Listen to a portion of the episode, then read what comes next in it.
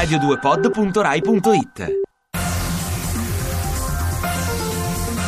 Buongiorno da Raimondo Saverio in studio. Annunciato dal ministro Padoan il ritorno al baratto. Sentiamo. Per rilanciare i consumi e far uscire l'Italia dalla recessione, dalle pagine del Corriere della Sera, il ministro dell'Economia Padoan ha annunciato una manovra a settembre per il ritorno del baratto. Un sistema, spiega il ministro, che consentirà anche a chi non ha beneficiato del bonus di 80 euro di consumare di più.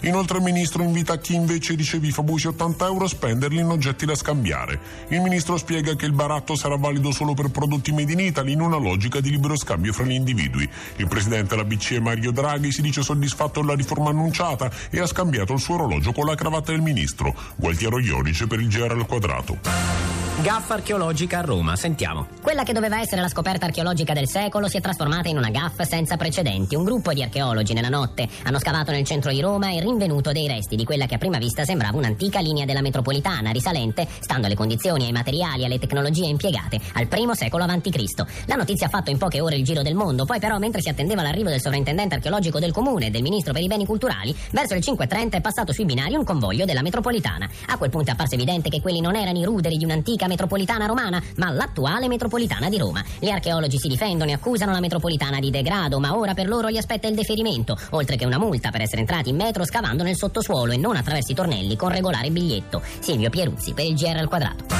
Per oggi è tutto, prossima edizione del GR al quadrato domattina dopo le 7, ora linea stand up da Raimondo Saverio in studio. L'augurio di un buon ascolto.